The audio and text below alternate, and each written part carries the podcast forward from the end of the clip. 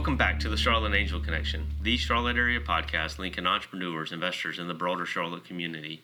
As you know, our goal here is to interview the individuals who are building, shaping, and influencing entrepreneurship in the Charlotte region so you can stay invested in Charlotte's growth. Last week, or last episode, we were fortunate enough to have Angel Rutledge from Sign Up Genius uh, come talk to us about the growth that they've experienced over the course of the last 10 years how the concept get started, how they run, what were some of the challenges, what have been some of the success periods. Uh, really great podcast and really great listenership to it through the podcast. So thanks for supporting Angel and Sign Up Genius. This week we pivot um, as we have for the last couple years now. Every time there's a new fintech or uh, QC fintech accelerator class, we sit down with several of those founders, and this year's no different. Uh, we wanted to highlight those companies prior to the Southeast FinTech Venture Conference on November 14th. So we sat down this year with iTrust, uh, Trevor from iTrust, Chad from Mimble, and Busayo from Amos, which technically stands for Ask My Uncle Sam. So we sat down with them, got to know each one of them. So what's their backstory, who they are, uh, how they came up with their idea. And then one of the topics I really wanted to dive in on is what's the what's the one thing or the series of things really that they think allows them to be successful five years from now? Um, we've all seen it. You know, startups, the success rate in startups is not 100%, which means ultimately some of them are going to fail, um, just like any small business. Uh, but from their perspective, as startups that are going through an accelerator class, what's the what's the success what's the one thing that's going to make them successful? So good conversation. Uh, we dive into some, some some pieces of what it's like to talk to investors from a founder's perspective right? I'm sure uh, at some point in the not too distant future it's a great question to ask investors what's it like to start to um, to talk to founders as well right? Get that kind of dynamic of what they each enjoy about it and what might be some of the frustration points as well. So really good podcast. I hope you enjoy it today I wanted to cover a few additional things before we get to it. Um, again, thank you to Dan Roselli and his team at Packard Place for our first sponsorship. Um, they are a great community supporter for all things startup here in Charlotte. Um, they've hosted more than two dozen of our interviews over the course of 2018. Um, they've gifted us a, a Blue Yeti to use with, with guests when we go off site. So our listeners get to hear cleaner, better podcasts these days than they did a year, a year and a half ago. Um, so please check out Packard Place for all that they offer um, for young companies um, who are looking for a space downtown. So also um, thought it was very interesting to see in the news recently that NCIDEA recently issued $200,000 grants to Charlotte entities. One is Start Charlotte, led by Juan, and the other one is um, Innovate Charlotte, you know, obviously led by Keith, who was on the podcast not too long ago. Um, Keith serving as the interim leader of Innovate Charlotte, whereas Juan's been with Start Charlotte from from the beginning. So I'm excited to see what those two entities are going to be able to do with $100,000 to continue to support the startup ecosystem. Um, they both do great things for startups, and having some fresh capital to continue to expand how they do things is going to be really interesting to watch here over the course of the next couple um, next couple quarters. Also, don't forget to support high school area entrepreneurs at the TechStars Startup Weekend Charlotte. Uh, you can find tickets for it on Eventbrite. Uh, they're linked off of this podcast as well. Um, it starts Friday, November 2nd, runs through Sunday, November 4th, down at Johnson C. Smith University, and you can buy demo tickets on again on the Eventbrite website. And finally, speaking of events, don't forget to register for the Southeast FinTech Venture Conference on November 4th. Um, if you don't have the full day to set aside, please register to come support the QC FinTech Class 9 companies. Their demo day starts at free, best of all, or starts at 5, and best of all, it's free. Um, so the event from 8 a.m. to 5 p.m. is a paid event, and anything after 5 p.m. with the demo day of the QC FinTech class is a free thing to come watch and support those entrepreneurs here in our city. So I hope you enjoyed today's podcast interview with three of those founders. and look forward to having you back here in two weeks as we continue the Charlotte Angel Connection. Welcome to the show today, guys. Um, excited to be back here at Packard Place and um, excited to be talking to, I think this is our fourth cohort uh, that we've talked to out of the QC FinTech uh, program. So thanks for carving out an hour of what I know is a busy day for you. Um, we talked for a little bit here already, but uh, let's let the audience get to know you. We'll start off here with my South African friend, um, Trevor. So, Trevor, who are you? And give us a little bit of a spill on what your startup is. Great. Well, thank you first for hosting us, and we appreciate the opportunity. Uh, my name is Trevor Horwitz. I'm the CEO and co founder of a company called iTrust and we are a cybersecurity company that provides risk assessments on third-party vendors. So we have an automated platform in the cloud that evaluates the cybersecurity and compliance practices and technical does a technical assessment of third-party vendors and we provide that intel back to our enterprise customers and they use that intelligence to determine whether they want to do business with that particular vendor and if they are doing business with a vendor to maintain compliance and visibility into their risk factors. Who's your ideal client? Uh, we, we deal with, uh, with clients who are mainly large and mid-sized enterprises. Uh, we are uh, agnostic in terms of the industry. We have a particular um, bent in terms of wanting to work with, and we do work with a lot of fintech companies. And that's uh, one of the reasons why we're here at uh, QC FinTech is to get more engaged into the fintech uh, industry here in Charlotte. Who are you? Um, what, what's your background that gives you insight into this particular industry? Uh, I have been in cybersecurity almost my whole career. Okay. So, uh, so two yes. years. yeah, I started off uh, way back when, uh, growing up in South Africa with, uh, you know, doing IT and doing software development, and then progressed into security and um, I've had three different companies prior to this that um, have exited successfully. Uh, one that didn't exit successfully, a fourth one that, uh, that kind of failed, and uh, we've been in the cybersecurity business there.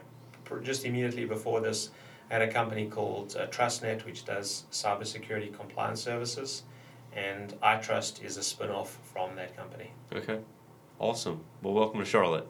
Thank you. So, and thanks again for being on the podcast. Chad, yeah. Um, give us a little little spill on Chad and a little sp- uh, spill on your company. Sure. So my name is Chad Huber. My company is called Mimble, which is like nimble and money put together. Okay. And so what we do is we're kind of helping younger people have more experiences in life. And right now, it's kind of this crazy stat that like 70% of millennials have less than $1,000 in savings. Wow. And that same percentage only or mostly spends on a debit card. So they want to go into debt to pay for stuff. But as we know, everybody likes to Instagram moments in this generation uh, and have all these cool experiences. So what we help people do is actually save up for major purchases and get re- rewarded by brand partners. Um, so in this way, you might save up 500 bucks over a few months, get an extra hundred dollars from a brand, and end up with six hundred dollars to spend. Okay, cool. So um, how'd you come up with the concept? Yeah, so the concept came came up originally uh, in an MBA program uh, in Spain, and we kind of had this idea around social savings, um, and it kind of just evolved from there. As it turns out, having five MBAs with no technical expertise is not a good way to build an app. Yeah. so the team trimmed down to one, uh, and then I came back to the U.S. and found a technical business partner and so for the last year and a half, we've been working together and getting ready to launch here in about a month. Okay. Yeah. So awesome. So um, first startup. Uh, first startup. I've had a fitness company before, Okay. but I wouldn't really put us in like the tech startup uh, realm. Okay. But not not your first run at owning something. No, no. Okay. Cool. Good deal. Welcome to the show. Welcome. To, where are you from?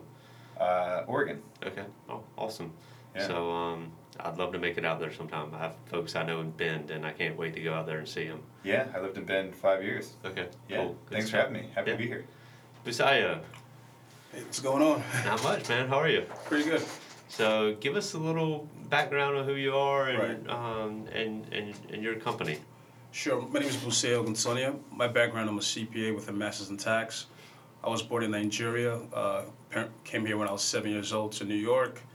Uh, worked in Big Four accounting, Ernst Young, J.P. Morgan, and uh, pretty much my company is called Ask My Uncle Sam. And what we're building is a digital tax assistant that uses a component of machine learning, which is a subset of uh, artificial intelligence, for the roughly 147 million tax filers. A lot of people don't know that 60% of IRS basic tax law questions don't get answered. So our goal is to really bridge that gap of roughly about 80 million tax filers that don't get the answers uh, answered through, throughout the year. Um, that's a big gap. Yeah.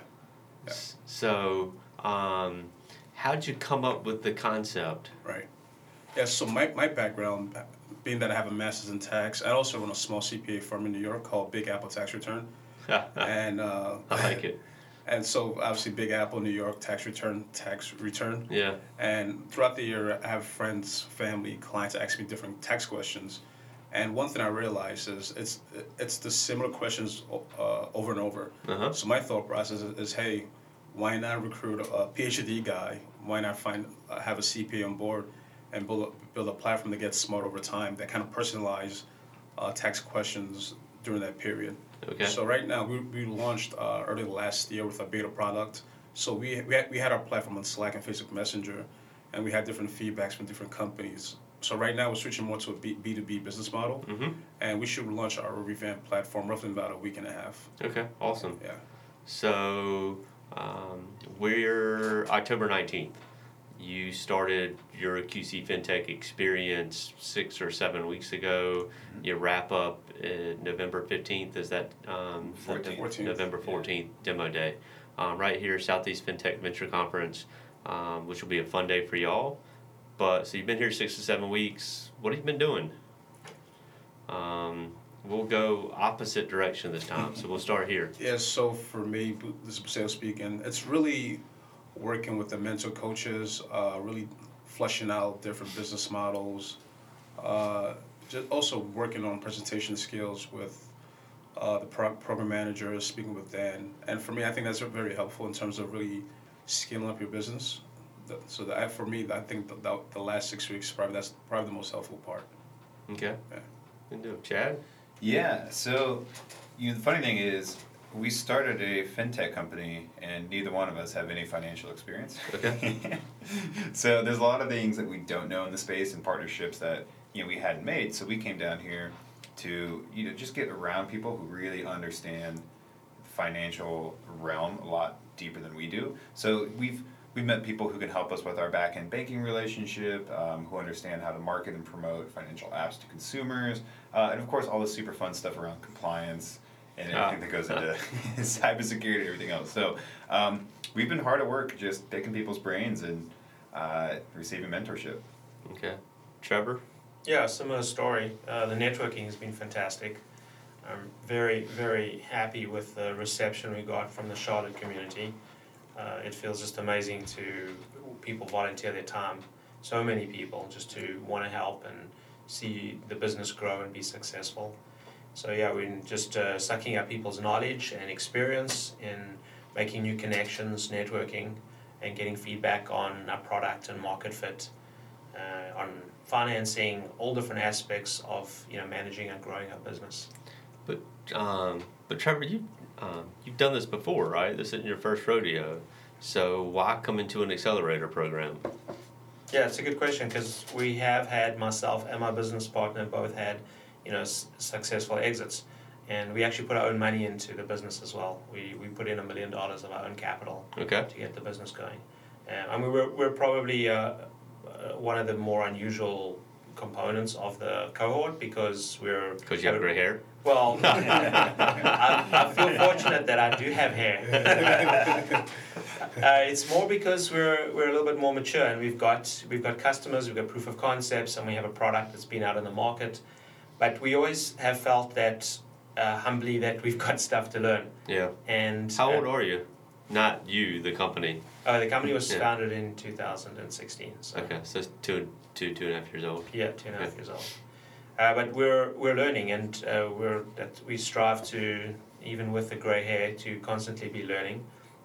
And we, we really love the fintech angle. We've had early success with fintech companies, uh, existing customers, and we said, okay, this is an area we need to focus on. So we want to tap into that community and and grow and uh, attract larger customers as well. Okay. So your co-founder's expertise is in We're both actually technical founders. So Okay. I'm more of a, a heavier business background, and he's more on the technical side. okay. So he's, he's actually a childhood friend. His name is Mike Kerem. Okay. So Mike and I grew up together. We've known each other since we were about five years old, Okay. and um, we weren't always in business together, but we have been um, for probably the last eight years. Cool. Yeah. Good deal. Um, Chad and Busayo, y'all both have technical co um, both have technical co-founders, right? Um, Um, I do. I don't think I, Wasabi I does. No. don't have a CTO on board. You have a CTO on board. Yeah. Talk about so um, talk about that aspect, right? How does that relationship work? How does it help um, y'all in kind of building things out from here? Because I mean, I told you earlier, you know, one of my big mistakes was not having anybody technical on board. Um, so how does that help? Yeah. Uh, you, what's great about it is that you can just make changes all the time, and as soon as you learn something, you because especially when you're building an app and a new concept, you're learning constantly. Every time you have a customer interaction or put somebody through the platform, you see something you want to change, and if you end up outsourcing that to a firm, every single change you make is a change order. It's more expensive. Um, the feedback loop just takes a lot longer. So for us, it's been really vital to have a technical co-founder who can do it all. And uh, his name is Holger. He's originally from Germany, and he's fantastic. He spent 25, 30 years coding. Okay. Um, so he does back end, front end, and you know we, we just have a really good working relationship. Where'd you find him? Uh, so I found him on a Ruby forum in Portland. Okay. So Ruby's kind of like Ruby on Rails Yeah. as a, as a technical uh, code base. And he was transitioning away from a job and he wanted to work on his own thing. And so we connected and had a few conversations and kind of went from there. So I, I totally lucked out. I met somebody random on a forum. Uh, and those situations don't typically work out very well. but in my in case it did. Yeah, yeah, yeah. So I heard it was different. I heard you were one of his cellmates. Yeah. That's where all the best ideas happen, you know. That's true. no technology, you just. That's funny.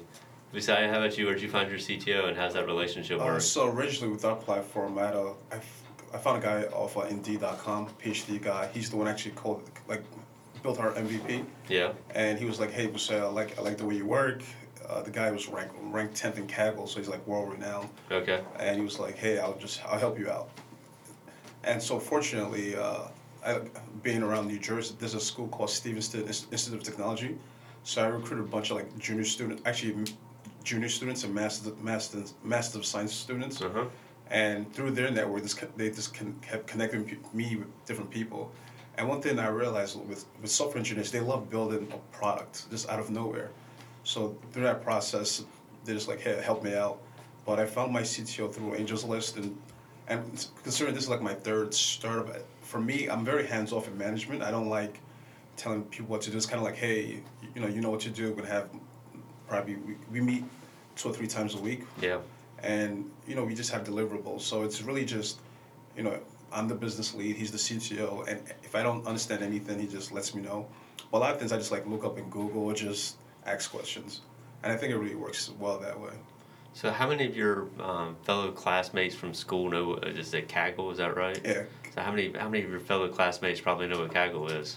Uh, very few. For me, I'm, weird. I like to read. Yeah. I like to like. So, what brought you? Stuff. So, what brought you down this path? Right. I mean, you know, we were talking about earlier. Your typical um, accountant isn't necessarily the um, the the entrepreneur mindset that you see here in the you know QC FinTech Accelerator program.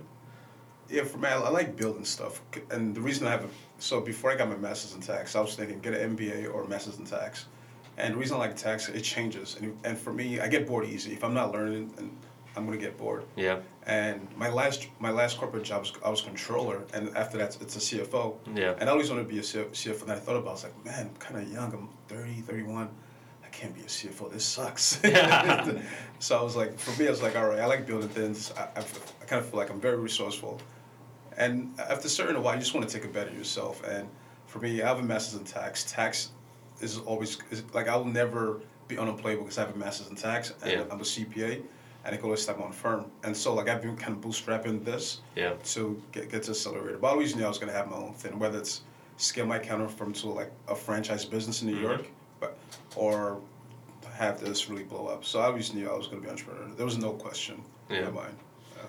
So, um, Chad, how about you? You always know you're going to be an entrepreneur? Uh, yeah, I think so. You think so? It's kind of a soft answer. Um, I grew. My dad oh, started a, a health and fitness gym. Okay. So I mean, it's a fifty thousand square foot place. He just retired um, end of last year after thirty eight years of you know starting it with a bunch of racquetball courts and building Yeah. from there. So I kind of grew up uh, with that mindset, and you know, uh, always have had his support. You know, kind of been lucky like that. So it's been uh, you know, just something that's always seemed very achievable, um, and you kind of push in that realm of, hey, do something on your own. Like, if you think you can create something, go create it, go build it, yeah. go do it, add something. Um, so yeah, I mean, I, I think yes, to a certain degree, I didn't always know what it was going to be. I didn't have some goal of like, all right, I'm gonna go start, you know, a, a fitness company and then you know, a finance company. Both those opportunities just kind of happened, uh, and then you know, you, you get excited about it, and you want to make it work, and so you just you just start going. Yeah, no, that makes sense. Trevor, you've had a couple of startups. When um, you you held down a corporate job first, I take it, or did you come straight out and start companies? I've had a few corporate jobs, and uh, some of them uh, then joined a couple of startups, and then we sold them. So then, you know, it ended up being a corporate job after that. Yeah, After we sold, we, you know, we, we worked for them. yeah, Uh, you know, the guys who acquired our businesses. So, and I was cool with that. You know, it's the next growth phase, and we help grow those businesses. yeah, I think I knew I was going to be an entrepreneur when I was pretty young. You know, the standard uh, dinner table conversation yeah, with my parents was all about running businesses and working hard and you know trying to make the best of yourself and Yeah. trying hard. So that was that was just standard. So my siblings, I have a brother and a sister. They're both entrepreneurs as well. Are they? That's cool. Wow. So um, we, so walking down this hall today, right? Um, Packard Place has been around since 2011, 2012. A bunch of names on that wall of companies that have either been here or been part of the accelerator program. Not all of them are still around, right? Some of them have gone out, gone under. Um, some of them have gone on to raise money and then more money. Um, something y'all all know, right? As part of entrepreneurship, not every single business succeeds. Um, what um, what allows you to come back to a five year anniversary party um, and either talk about the sale of your business or talk about how it's still going and you're in your B round or whatever to that point in time. So how are uh, how are y'all going to be successful? What does it take? We'll started here last time. You haven't had a chance to go first, Chad. So what makes you successful in five years? Uh, all right, bad lead off on this one. Um, you know, that's a good question. Uh, I think a lot of it is just perseverance. I think you start to to see that where some companies have failed is just they got to the place where it's, it was really hard and just stopped, which is totally reasonable to do. Um, uh, or you know, lost a key person, and sometimes you just have to keep pushing and get a little lucky. I mean, I've gotten lucky where you know, my my dad with the sale of his company, you know, was able to invest in ours and help Yeah. keep us going. You know, and Holger's got a very supportive wife, and you know, she's got an income, so that allows us to you know keep pushing, you know, and get the product out there, even though it takes six or eight months longer than we than we originally you know intended. So you know, in my view, there's some perseverance and some luck until you're able to build that momentum, uh, and then once you have a lot of momentum, then it gets a little bit easier, not necessarily less stressful. Um, but you know, I mean, that's kind of like what happened with you know my dad's business as well. You know, starting a racquetball club. Uh, they had some moments where I think he said he would, he would sell a year membership up front and then sell that to somebody else to actually like who would own the contract. Yeah. So he's like, the only revenue I had coming in was, you know, if I sold new memberships Yeah. rather than having the recurring, which seems obvious to us now, Yeah. but you know, you backtrack forty years and it's a little bit different. Uh, so he kind of had this moment. He's like, "Oh man, I, I got to persevere through this little rough time Yeah. and change the model and figure it out." So yeah, I, I, that's my view on it. I'm sure you know, Trevor's done it successfully more than I have. He probably Yeah, has a better yeah, view. well, yeah. I'll follow his script. Chad, what- I heard there is you need to get married and have a wife that can help support Yeah, you yeah. you continue to go down the path, right? Yeah. That's right. So, um, Trevor, what's going to make this successful? You know, I don't think there's any one thing that's going to make Oh, anyone. come on, there's magic potion. I, I don't on. have it, and if I do, uh, if there, if it does exist, I'd, I'd like to find it.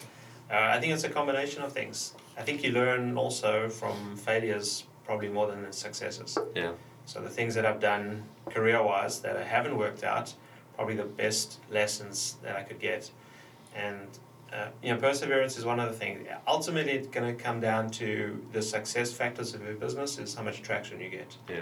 Are you getting traction? Whatever that means. It could be revenue, it could be number of users, it could be anyone who engages with you, it could be your network. Uh, so if you have traction and you have people who are interested in your products, um, you can get to a point, and then yeah, I think that's the that's the best indicator of success in any business. Yeah. What, um, uh, besides saying, what's going to make you successful in five years?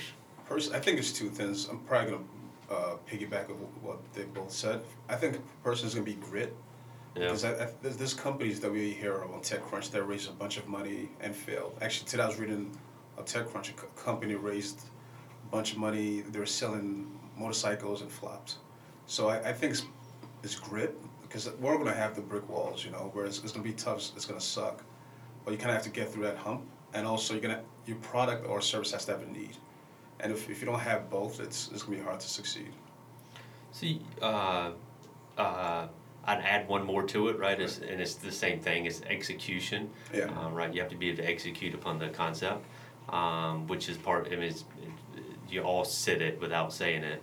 Um, but if it's if it's grit or execution or perseverance or luck or um, none of it is um, none of that is accelerator, right? None of that.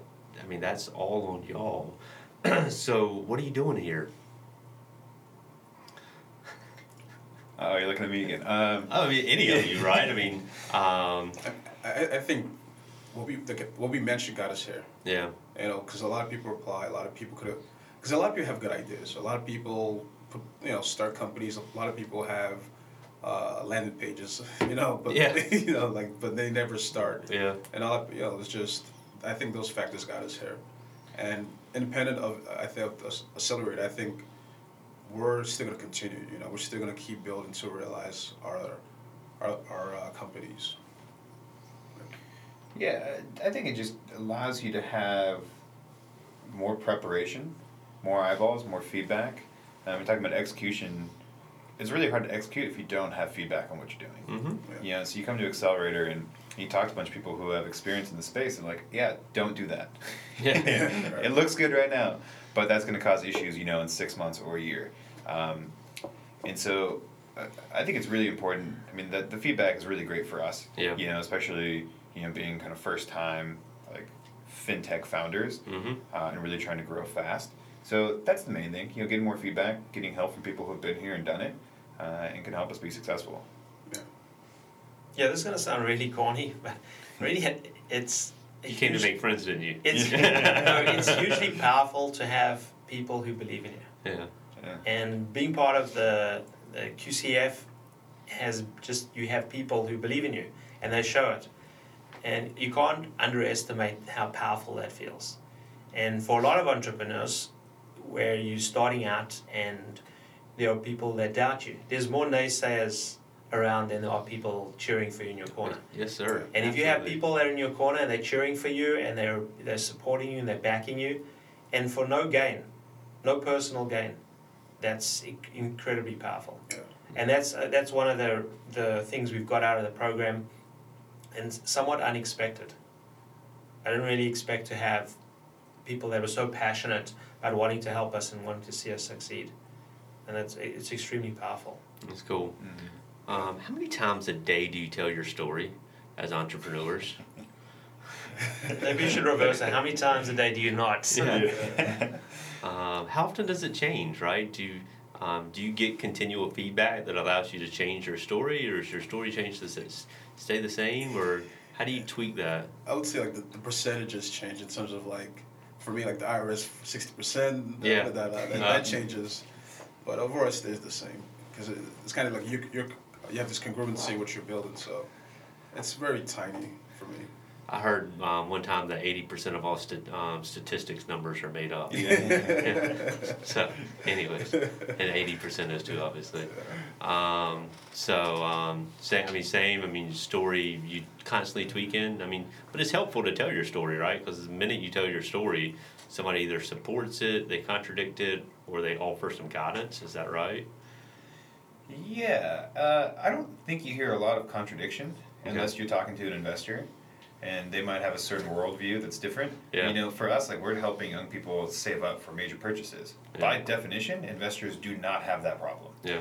Um, so we get some pushback there, uh, but you know, it, I- it, I think you kind of find a rhythm. So you find a certain story or phrasing that allows people to get it quicker, Mhm. and then it usually transforms. The conversation kind of goes any any which way. Um, it's kind of like echo Busayo a little bit. Like you generally say the same thing, but it, you, with little changes depending on the actual numbers or the stat you share, or um, you know. But y- you get that feedback, and it's a lot multiple times a day Yeah. on average. Yeah, I think all of us as entrepreneurs live in our own world. So we understand our domain and we've lived it. The what we have to be able to do and where the Queen City FinTech program helps is talking about what we do to other people and honing that message so that other people can understand it Yeah. particularly for what we do in cybersecurity.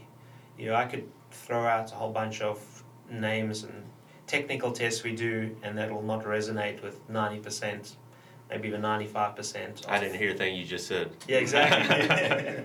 yeah, I can. Yeah, so it's a it's a question of honing that message so that people who are not familiar with your industry or not familiar with uh, technical terms can understand what you do and understand the value proposition. What's um so Chad, you uh, you mentioned it, the the dirty word investor. Um, what's it like talk? So are you all raising? Are any of y'all raising money? Oh, Uh, we- yeah. You're Yeah. all raising money. Yeah. Yeah. Yeah. I think yes, the question, yeah. everyone's always raising money. Yeah, yeah. Always raising money. Um, so we'll talk about that in a second. But uh, what's it like talking with investors? It depends where you're at. I mean, so you know, for us, we being in Portland, uh, Portland's great, and it's a little bit like Charlotte, kind of like up and coming. You went from Um, great beer to um, probably really good beer, right? I mean, Portland's Yeah. got a great beer scene, and Charlotte's got a pretty good beer scene. Yeah, it's great. Yeah. Yeah, I lucked out that way. I didn't realize that before coming Yeah, down. welcome. Yeah, thank you. Yeah. I'm happily surprised. Yeah. Uh, that's I mean, like Portland and Seattle in general are much better when it comes to B two B investing. You know, that's that's what people understand. Yeah. Um, and so being this B two C kind of marketplace, you know, we've got savers, which are consumers who really kind of drive usage on the platform, and then we have these rewards from brand partners. So we've got to do both, uh, and that's hard, you know. And so conversations I think maybe probably every entrepreneur has faced this. You know, you just you get frustrated. Yeah. You get a lot of no's. Um, and and kind of you know to Trevor's point, you get here and people believe in you and they get it and they're excited and they understand the problem in the market and they understand the financial space and they're like, yeah, you're doing something new, you're doing something different. Like, cool, let's get you live and see what happens. Yeah. Um, so you know, I mean, talking to to investors you know, is both frustrating, but it's also fun. You know, they give you interesting feedback and they ask interesting questions, um, and they help you. I mean, oftentimes in Portland, like they'll connect you to other people that they think can be helpful to you, even if they don't cut you money, cut you a check. Uh, they they've done things for us that have helped us be successful, you know, and get to this point in the first place. So you know, it's fun. You always treat it as a new opportunity, but I would be lying if I said you know it wasn't frustrating to hear hear no's. Yeah. Um, no, I mean, I get it. Any difference there? Opinions? No. Frustrating but helpful. Yeah. How, I mean, uh, so not you have a beta out, but you're kind of pivoting a little Right, bit. You've got live customers and you're going live soon. Yeah, demo day. Um, so you're going, you'll go live on demo day. Mm-hmm. Um, when's too soon to talk to investors? Never. Never. Never. You uh, with investors, in my opinion, you have to build a relationship, like with anything. And the earlier you start talking to people, the more they can get to know you. There's very, very few investors who will meet you for the first time and cut you a check. That hasn't happened? that that uh, it does happen. Yeah. Only a Shark Tank. Yeah. Yeah, but even on Shark Tank, there's a lot of due diligence Yeah. done before that show. There's they they know what they're getting into, and uh, there's a lot of investments in Shark Tank that don't work out, Yeah. which that don't, that don't make it to air on the show. But anyway, it's the same thing with any relationship. You know, you're you you got to start that dating phase and getting to know you, and you understand one another, and that process takes time. So the earlier you start, the better off you are. Yeah. Um, terms of how much are you seeking? Just out of curiosity, are you in a formal raise right now or no? Like five hundred thousand dollars, um, convertible note, priced equity, or do we not want to talk about it on the radio? Yeah, we're we'll be doing a, a super series A. I mean a super series a seed round Okay. between we'll bridge us between our current seed and uh, series A. Okay. Uh, but we're haven't fixed the number on what we're looking for, and You'll gonna be- announce it on demo day. Uh, yep. Okay. Okay. Okay. So it's a great plug for demo day. You must be there to find out how much. Yeah. what the terms are for Trevor's um, super seed round. Yeah, join us at iTrust uh, demo day for Yeah. Reveal the secrets. That's right. Yeah, uh, we've raised kind of some pre-seed capital, I guess what it's called called now, uh, on a convertible note. We'd probably have a little bit open in that for new investors. Okay. Um, but we'll try to raise a seed round uh, sometime early next year. Okay. We've got to get some traction, and that's kind of the thing. You know, talk to institutional investors like your B2C. You got to go out there and get customers and see how they, they use the app, and you know which metrics are really good that you can kind of you know uh, use to get money. So Yeah. you know we'll we'll look to raise that seed kind of uh, sometime next year. In the meantime, we got got some capital to You've work got some with. stuff to go through. You, again, you need to get married, so you've got some Yeah, fun yeah. going in there. But other than that, um, terms are not yes, yet. Yes, so most likely early next year for a seed round. Okay. Right now we're bootstrapping, which I don't mind. Yeah. But my, my personal goal is to once we have the platform really developed, I would say eighty to ninety percent, and we get one or two big customers, I think it'd be easier for us to raise a seed round. Because my, my personal, I don't I don't want to raise a bunch of capital because being a CPA, you're very, uh, you, you- you're I'm, I don't think in revenue. I, I think in net profit. Yeah. So my goal is to make a return for our uh, early investors as soon as possible. Okay. Um, what's success? Uh, uh, who wants to ring the bell on the New York Stock Exchange or Nasdaq or whatever That's, you're? that's actually one of my goals, personal goals. Okay, there you go. So, yeah, um, in New York, yeah. is that success then? You want to you want to take this one public or no? Um, success for me, it's it's for, with, with with this startup. With this startup, yeah, not Would, would probably be getting acquired by a large tax player, because for me, I it, it's something that to really just. It's funny because the idea came about, or texting a friend. I'm like, oh my god, I'm tired of people asking me stupid tax questions. yeah. You know, why not just build a machine learning tax algorithm Yeah. platform?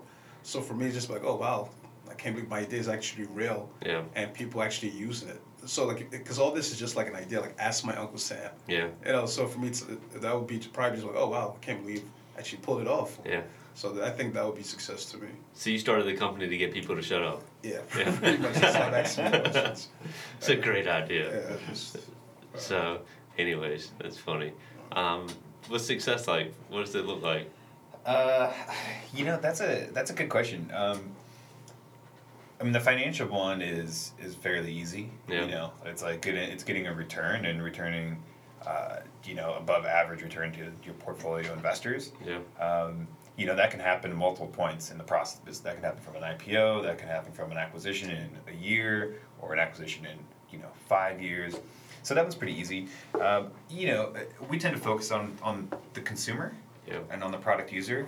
And if we can get people to use savings and find the value in it, uh, even for, I mean, we're very much focused on short term things right now, but, you know, actually adding in medium and long term goals with interest. And if we can, you know, help people, this is kind of like the cheesy high level thing, but, you know, we want people to have more experiences in life to really feel fulfilled.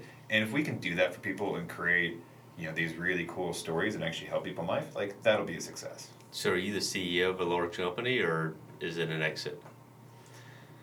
It's either one. I, I think you always build towards oh, being. give me something. Yeah, yeah. I think you build towards being, you know, this big company. Yeah. You know, an IPOing, and if the right partner comes comes with an acquisition offer, you, yeah, well, absolutely listen. yeah, Um, but I, I think you have to build towards being an independent, you know, company with an IPO. Okay. So Nasdaq, here we come, or That's right. New York Stock Exchange, or Yeah. whatever exists in the future. Yeah. Um, Trevor, IPO or no? Is this a build exit?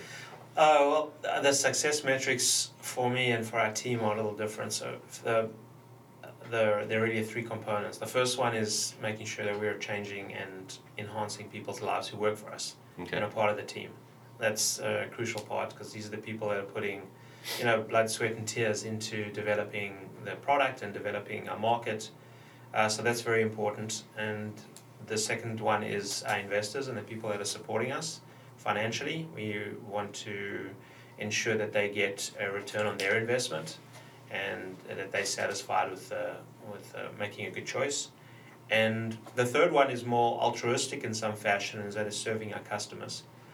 Where we play within the cybersecurity space, we are, have a tool that will ensure that our customers will be able to identify vulnerabilities and threats to their infrastructure and their, their IT infrastructure. And being able to provide that information and help them prevent um, an attack on their environments is hugely valuable. Um, so we play both to the enterprise customers and to their vendors, and we're providing a very valuable um, service to both entities to ensure that their cyber supply chain is protected. And um, so, from an altruistic standpoint, and what we can do for businesses, and obviously that translates into what we can do for people who run those businesses and the people who work for those businesses. If we can just save one company from being hacked and from being breached by using the data that we provide, um, mission accomplished. Okay. Um, I'll take it. We'll let it go. Uh, so now I like it. Um, being part of a cohort, right? I mean, one of the, and I'll ask you in a second, what's been the bi- biggest benefit to you or um, um, of the process so far? But one of the benefits has to be each other, right? Um, just the network that you build, the experiences that you're going through that you've already been through, or that you've had to tackle that you hadn't thought of yet, or whatever. But you're all in different stages, right? So I mean, you're you're, you're um, you've got revenue in the door, you've got companies on the platform, you haven't launched your product yet, um, and you're doing a small kind of pivot, right? So how do y'all um, how do y'all work together? Hey, who's the ping pong champion of this class? Ooh, uh, Is there Lawrence, ping pong? isn't he? Yeah. Lawrence is Maybe- pretty good. I mean, Matt's pretty good. Hmm. So Yeah, it's none of us. none of y'all. no ping pong champions in the room. Okay, fair enough. So um, how do y'all work together? I mean, what's that been like? What are are there ten of you this year, or is it nine? We have a small class. We have six that are There's here in. Charlotte. Okay. They had some other ones that delayed. Uh, Oh, they've their gone into intake. next year? Mhm. Okay. Yeah. So, yeah, there's only six of us, so it's kind of intimate, a little bit smaller. Yeah. Um, it's good. I mean, you know, working all in the same room, you up just sharing ideas or asking questions, you know, different people and getting feedback. Uh, it's just nice to have other people who understand kind of where you're at, where you're coming from, without you having to explain everything, um, and have solved and worked on some of the challenges, whether it's product development or hiring somebody new, you know, adding them to the founding team, uh, who have expertise. I mean, for us, like you know, brand partners of other people who, you know, they've got their network that they're willing to share with you. You know, there's just a lot of trust within everybody. So it's like working with, uh, you know, friends around you who are also wanting to be helpful. Yeah. And that's you know, anybody's who worked in for a big company, it's not always the case, even when everybody's aligned towards the same goals. Yeah, no, I get it. So, um, good experience so far with your classmates. You hadn't Yeah, to pour beer on great. anybody yet or anything. No? Yeah, yeah, but there's a lot of camaraderie because you're all pretty much in the same boat, regardless of the stage that you're in, and you have empathy, and everyone has something to learn from everyone else in the cohort. You know, it doesn't matter how many grey hairs or lack of grey hairs you have, you're you have something to learn. So we're learning from every company in the cohorts. Hopefully, they're learning things from us as well. So that yeah, my daughter, she's five, five year old little girl, and she draws all the time, right? Um, and I started to notice the pattern in the pictures. Sorry, we'll completely Yeah, off topic yeah. for a second. Um, and like everybody in my family always has like nice hair. Um, and then there's always this guy with three strands of hair on top of his head. it's always me. like, what are you saying? So I get your gray hair comment. Um, but um, what um, what do you need to do over the course of the end of 2018? Right. I mean, you've got six weeks or um, six weeks left of the program, or five weeks left of the program. What do you need most? I guess kind of from the Charlotte community, right? So what what can we continue to do to support and help you build out your platforms? So we start over here. Uh, to be honest, I think for me, the Charlotte community has already done a, a lot. Uh, it's just for for us. I think be more internally of us really taking the feedback we received and and just implementing the feedback and circling back to the Charlotte community because we made a lot of connections here. So I I think the Charlotte community surprisingly because I never thought there was this such a big uh, VC presence and angel presence in Charlotte. So I think it'd be for us to pre- pretty much just keep building out what we're we're, we're uh, building out. Okay. Um, Yeah, so we're I mean we're getting ready to launch. I mean people in the Charlotte community want to start to use the platform. Yeah, yeah. Use the platform, create a savings account, Yeah. save some goals. Uh, yeah, I mean even even besides that, I mean helping come test our product. You know, meet with us for thirty minutes and just giving feedback on the experience, the messaging. I mean, all that's helpful. Um, that's kind of like the the most relevant goal right now that we're at. Um, but ec- echo Busayo, I mean, the community's been super welcoming. You know, I always kind of say like, um, a lot of places can be friendly, but not a lot of places are welcoming. Yeah. And Charlotte's truly felt welcoming, and that's been a, you know a, a, a huge help you know to moving across country. Yeah. Uh, are you going to move across country and start your startup? Relocate your offices to Charlotte, North Carolina? Or are you going to you know, stick it out in Portland for a little Uh, we'll see. We'll see. Yeah.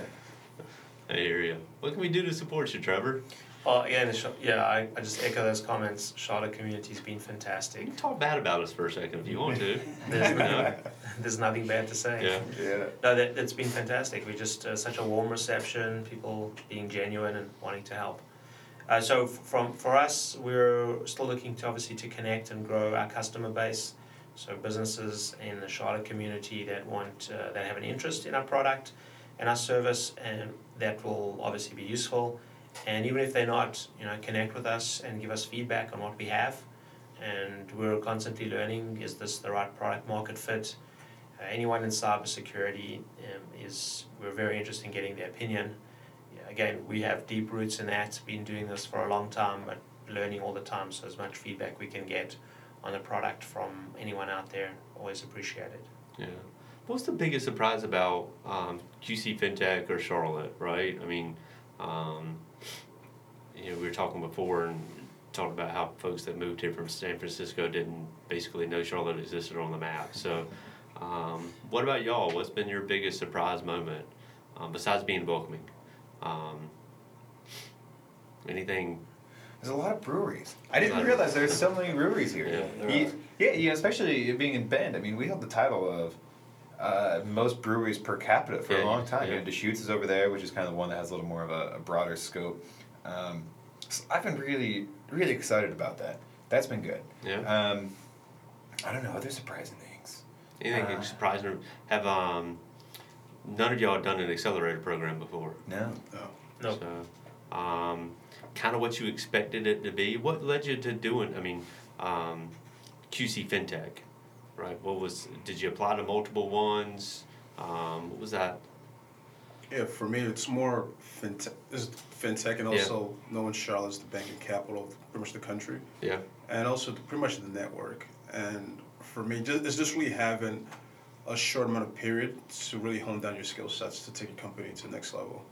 And it's for me, it's, it's only two two and a half two and a half hours away from New York, Okay. so it made perfect sense. You drive fast. So, did you apply to uh, multiple startup or multiple multiple accelerators, or was this the only one? Uh, we did. I mean, we kind of did the bigger ones too, like Yeah. TechStars, um, you know, YC, obviously. Um, we didn't get into those ones. We got an interview with TechStars. This one definitely resonated, you know, both from the style of the program, but also from the people running it. Yeah. You know, I, I'm kind of a big believer in the human element of business. You know, we're all humans, we're all people, and you know, if you have the right situation, the right communication style, that goes a long way. and the people here that run this, you know, Dan, you know, Mahati, Betsy, Marco, you know, they've all been really, really great to work with.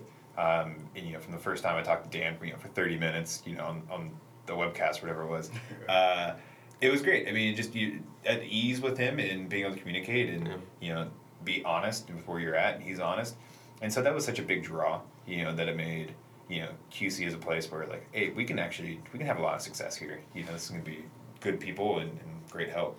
But when you think of Charlotte, I mean, you don't think of startup success, right? So, uh, Yeah. was that an impediment for looking? I mean, you know, there's AvidXchange, Red Ventures, and uh, I mean, obviously a bunch of long-standing companies that have been around forever. But when you looked at it, you're like, well, we can't go to Charlotte; they don't have a reputation. Was that part of it or no? Not for us, no.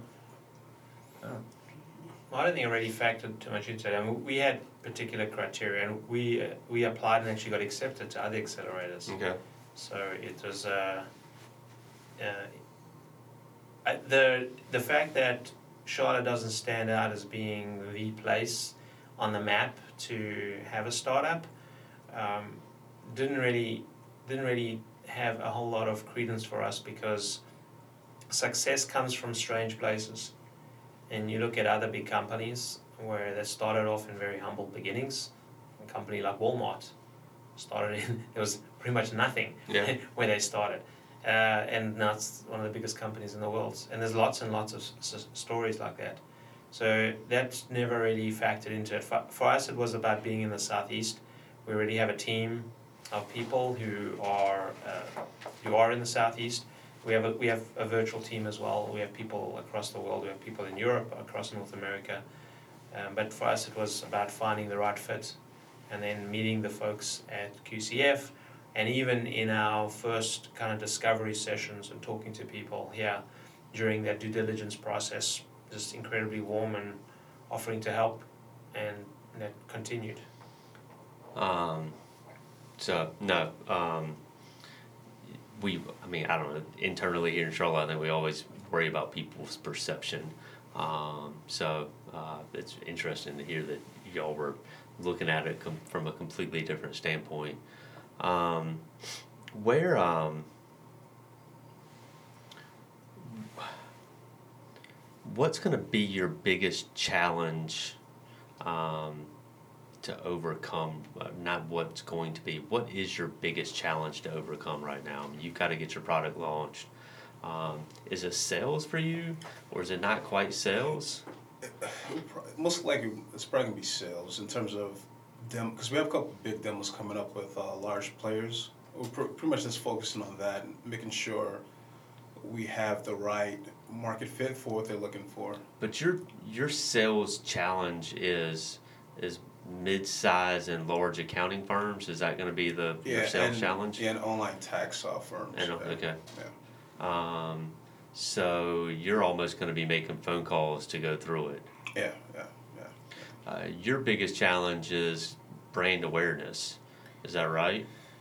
Essentially, yeah. I, I mean, even at our stage, we need people to be really engaged in the app. You know, if you know, we're not going to have you know a million users. You know, probably even within a year or two. Yeah. Um, but if we have people who just love the product and use it at a really high rate, you know, that's something that's fantastic. So our biggest challenge is getting it loved. Um, we actually just bringing on a, a sales guy from the brand side. Okay. So we're gonna get some awareness there and have some really great rewards for people. Uh, and we just need to take that one step further, and just keep honing that experience and, and making it great for everybody. Are you more challenged by selling um, the consumer, or do you need to sell uh, rewards partners right now? Both. So what we do is we're focusing on the rewards partners. Yeah. One thing that's cool is that we can actually help them with sales. Yeah. So like we're focusing a lot on boutique travel, you know, Mhm. like resorts, bed and breakfasts, places that are cool to go to and like worthwhile. Yeah. Uh, and so we go to them we say, hey, you probably have, you know, an off season, a shoulder season, typically in the fall or spring where you're sitting at a low occupancy and you don't have bookings very far in advance, right? Yeah. People just book last minute on like an Expedia. So we go and say, hey, why don't you why don't you distribute us? You'll get some people who weren't going to buy before because they didn't have the right payment option. Um, because now they can get better rewards and credit cards while paying over time and not going into debt. And at the same time, like they're gonna book far out because you're gonna create this relationship with Yeah. them a few months in advance. So why don't we try it out and see if we can increase your sales? Uh, and so we're going to these companies, and that's actually great because they'll distribute us for free. Yeah. And so that's kind of the piece we're focusing on right now. Once we get some momentum, and, you know, and really see how people use the platform, get other feedback from real users, you know, then we can start to go, you know, take that momentum and apply it to the consumer side and start to kind of get that, that flywheel turning.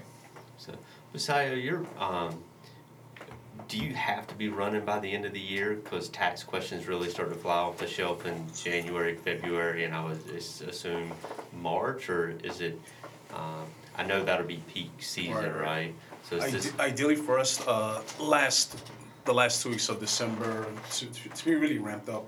Because we're also uh, developing an Alexa component, okay, so that should be up and running by the second, or third week of November. And also look into Goo- Google Assistant. So ideally, like I want all that stuff pushed out probably at the latest, the last week of December. Okay. Yeah. um, but that is the case, right? I mean, Yeah, you're gonna yeah, peak out, yeah. so this first, this next tax season for Yeah. you will help you flush out a lot of Right. um, details and issues and Mhm. stuff like Yep. that, and then that'll allow you to kind of plow through and really hone this thing in Yep. for great execution for 2020. Yep, yep, that's the So- goal. Uh, what's your biggest challenge, Trevor? Uh, is it a new product? Kind of. I mean, is it is it solving a new need, or I mean, cybersecurity technically isn't really that old, right? Yeah, the so the cybersecurity market is is in some respects mature from a point of view of we have a lot of the building blocks that, that we need. Um, but this is an area So you don't have to convince people they need it. well in some respects you do with this particular area and it's become more of an awareness consideration. So the, the model for cybersecurity historically has been you want to protect your perimeter. But when you look at a typical business today that no longer has a perimeter, Yeah. so many businesses are moving their infrastructure to the cloud and having virtual teams. Uh, so things, those borders have become very soft now instead of Mhm. being hard, and that becomes much harder to defend. Even more so in when it comes to dealing with third parties. So if you're a business and you are dealing with third parties, most businesses have zero visibility into the cybersecurity and compliance risk of their vendors. So one of the interesting statistics is more than sixty percent of cybersecurity attacks occur directly or indirectly through a trusted third party. Okay. So that has created an opportunity to say, well, can we get visibility into the cybersecurity practices of those vendors? So uh, the model again from for most businesses has been let's protect all we have, but now they're realizing that the third parties are become a new threat vector. Is there regulatory risk for your buyers, or is it more consumer um, awareness risk? Their consumers become aware that um, of the cybersecurity threat. What's what drives people to y'all the most? Uh, our product is targeted towards businesses, so the the only kind of consumer interaction is, uh, let's say you have a business and you're using a bunch of vendors, Mm-hmm. um, and it could be even someone you would think is kind of innocent. So you give some of your customer data to a marketing company. Yeah. Well, when their marketing company gets breached Yeah. and your customer information is now lost, what impact does it have on you and your customers and consumers? So that's really where our product helps the business to identify which of their vendors they should be doing business with. And once they are doing business with those vendors, are they keeping up to date with their cybersecurity practices? What risk factors are out there? So our platform provides an automated mechanism and continuous assessment of cybersecurity risk. Uh, so it's getting like your Dun and Bradstreet score and literally getting it every day Yeah. as uh, new threats and new changes are happening. Have you had to pivot yet? No, no, pivots. You know, No. you continue to execute kind of where you wanted to the whole time. Yeah, it's uh, yeah we've kind of been very steady with where we're going. We knew from the get go this was a gap. Uh, just been having been in this business for more than two decades, and uh, for the last five six years, just seeing uh, other companies that we uh, were providing services to having issues with third party vendors. Uh, my business partner and I, we just figured this was a huge gap and a huge opportunity no one was being able to provide this level of information and help businesses mitigate the threat of a cyber supply chain attack. Yeah. Have you had a pivot yet? Um, a bunch of micro pivots. Uh, so just kind of like a interesting thing is when we first started testing the platform and you know we're building it out, but we also kind of just kind of take a step back and like when we're talking to you know end users, we're like, hey, you know, what does money mean to you, and you know, where do you get problems? And a lot of people have problems just understanding, you know, how much they can save for goals. Yeah. So we built out uh, this kind of financial, personal financial strategy piece, where it actually give you some feedback about what you're doing and how that compares to you know other people your age and what experts say you should do. Uh, and people are like, oh, this is cool. Actually, I really like this. Um, but the issue we had is that, so we pivoted to that, and then we kind of pivoted away and just backburnered it just because you know we've got you know small team, one dev doing everything. Yeah. And so, you know, we've we can enable that again, you know, some point soon, but you know, we it's not something we'll do right away. But you know, we haven't we didn't plan to put that in the platform at all, and got some feedback. That's actually really helpful. You know, because when you're 25, you probably don't know a, a whole lot about your needs in life regarding money. Yeah. You know, you don't know what you're going to need when you're 30 or 40 or 50 or 60, you know, and where to put your money in the market and what you should be doing from a cash flow basis. So we're just trying to make it really interactive and, and helpful and you know non-judgmental. Not Yeah. like, hey, you should be doing this. More like, hey, if you're doing it this way, here's what that means. You know, you do you, but you know, this is this is the impact. You know, if the money's flowing, you know, to the left versus to the right. Do you get lumped in a lot with the um, the mints of the world? Do people say, "Oh, are you like men?" Or um, is that kind of a common pushback that you get when you're out there telling your story? N- no. No. Uh, early on, yes. Yeah. Um, but we're staying clear of calling ourselves a budgeting app, Yeah. and it's not really what we do. You know, uh, I've talked to a lot of you know millennials who have used Mint and now don't use it. Oh, it's awful. Oh yeah, I'm in the same category. And that's Yeah. actually you know kind of one of the main reasons why I started the company. You know, I what like things I care about are new pair of skis. You know, vacations with my friends. Those are the Yeah. type of expenses that happen. You know, only periodically throughout the year. And I remember creating savings goals in Mint, and I was like, well, wh- wh- wh- where's the money? Yeah. Is it is Mint moving it? Is it separate in my account? No, wait. Okay, I've got to become an accountant to make sure every transaction is right. Yeah. So that, that, that I have that money and that goal, but this doesn't make any sense to me. Yeah. And so I just wanted something that was like, all right, let me put money towards a specific goal, have that happen automatically, be super easy, and take care of itself. And so that's in it, but you know, that's kind of the starting point of you know why we built Mimble, and then you know to make it that much better, you know, we bought the brought the brands piece in because you know that's where you get great rewards. Yeah. Um, so yeah, that's kind of how everything came together. Yeah. Fair enough. Um, it's small pivot for you um, as well. Yeah. Um, and how often does somebody tell you, "Oh yeah, I already use TurboTax"? Uh, very often, because people think we're actually processing tax returns. Yeah. And we're not. It, it- like when you use TurboTax, you just enter information in. Our platform, you, we actually give you advice uh, throughout the year. It's, we're available 24 7. So we're, we're not like TurboTax. It's more of an add on to a TurboTax or a tax layer or H&R Block. Also, uh, a CPA firm where mo- most CPAs throughout the year you get questions. So our thought process is, hey, build this platform, have an API or plugin on your uh, desktop or your, or your website, and just use this as a lead generation platform. Because most CPAs are not very, uh, we're- we're kind of shy in terms of meeting uh, new clients.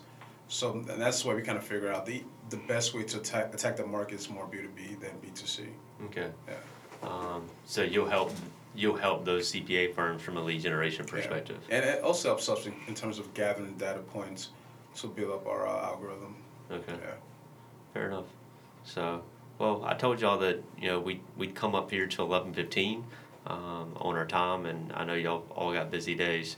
Um, enjoyed getting to know you. Um, great companies. Um, I know a little bit more about finance than I do about cybersecurity. Um, I know more about cybersecurity than I did an hour ago. Um, so I'm moving in the right. Mission accomplished. Yeah, there you go. So, um, but no, I mean, uh, you know, wish y'all luck here over the course of the next couple weeks, and I'm excited to see you on demo day. Um, hopefully, we get a big audience out there for you. I know y'all were in Atlanta and had a, a thousand people at that venture conference down there. That'd be fantastic. Um, so, anyways, and continue to enjoy Charlotte and continue to enjoy Charlotte's breweries and, and the hospitality that I guess we've shown you so far. Yeah, thank you. Thank It's you. fun. Thank, thanks for hosting. Yeah, no, absolutely. Y'all have a good rest of your day.